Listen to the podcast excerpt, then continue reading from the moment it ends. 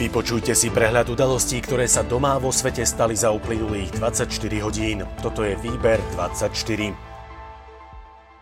Smer podá návrh na zvolanie mimoriadnej schôdze parlamentu na odvolávanie premiéra Igora Matoviča.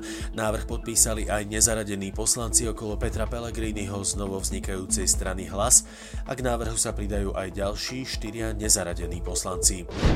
Unavený premiér Matovič, ktorému sa výlet do Bruselu na summit o najväčšom balíku pomoci v dejinách nečakane predlžil, vypisuje na sociálne siete unavené statusy. Veľmi ostro útočí na Petra Pellegriniho, Fica nazval unaveným psom a stiažuje sa na múdrosráčov, ktorí ho kritizujú za infantilnú komunikáciu s verejnosťou. Vyjadriť sa k téme svojej diplomovky plánuje až po návrate z Bruselu. Medzi tým však stíha krmiť verejnosť fotkami, ktoré vyzerajú ako z dovolenky a statusmi, v ktorých kope okolo okolo seba ako urazené dieťa. Ministerstvo spravodlivosti navrhuje upraviť spätné preverovanie záverečných prác vysokými školami ako ich právo a nie povinnosť. Preverovanie sa teda nebude zákonom vyžadovať ako plošné a všeobecné, ale rozsah aj dôvody preverovania sa ponechajú na samotnú vysokú školu. Ministerka spravodlivosti Mária Kolíková zaslala ministerstvu školstva stanovisko k možnostiam spätného posudzovania prác a spätného vyvodzovania zodpovednosti za zistené porušenie autorských práv. Voľby by v júli vyhralo hnutie Oľano, dosiahlo by 23,5% hlasov rozhodnutých voličov.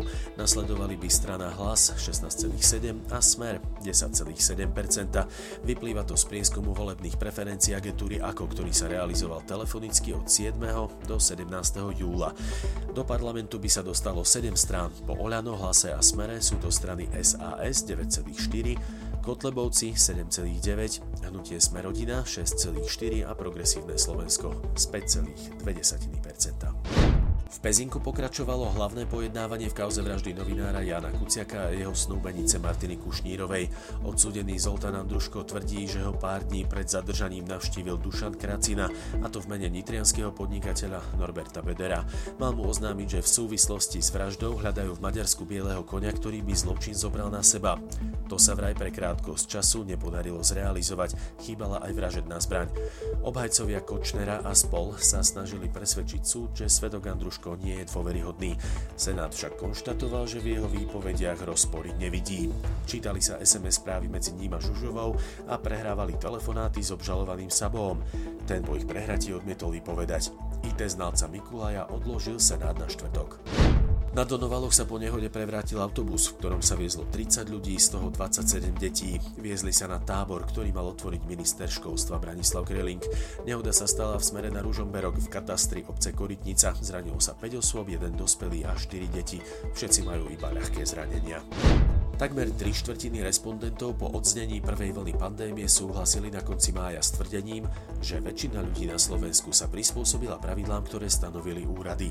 Takmer 60% respondentov vyjadrilo presvedčenie, že väčšina ľudí v krajine počas pandémie konala v záujme celej spoločnosti a nielen vo svojom vlastnom. Viliama Mišenku, ktorého zadržala rakúska polícia 2. júla v Badene pri Viedni, rakúske orgány na Slovensko nevydajú. Potvrdilo sa, že má rakúske štátne občianstvo.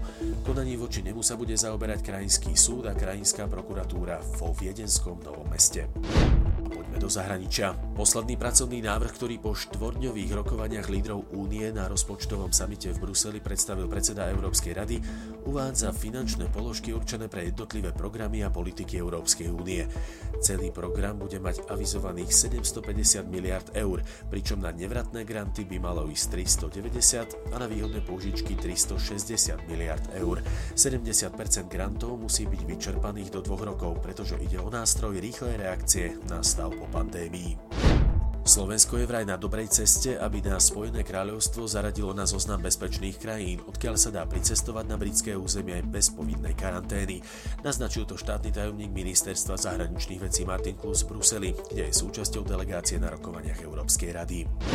Ak bude klimatická zmena pokračovať súčasným tempom ľadové medvede do konca storočia pravdepodobne vyhynú. Úbytok morského ľadu v oblasti od Aliašky po Sibír prinúti ľadové medvede zdržiavať sa na pevnine, ďaleko od tuleňov, ktorými sa živia. To povedie k dramatickému úbytku populácie, pretože medvede nebudú mať dostatok potravy, aby prežili arktické zimy.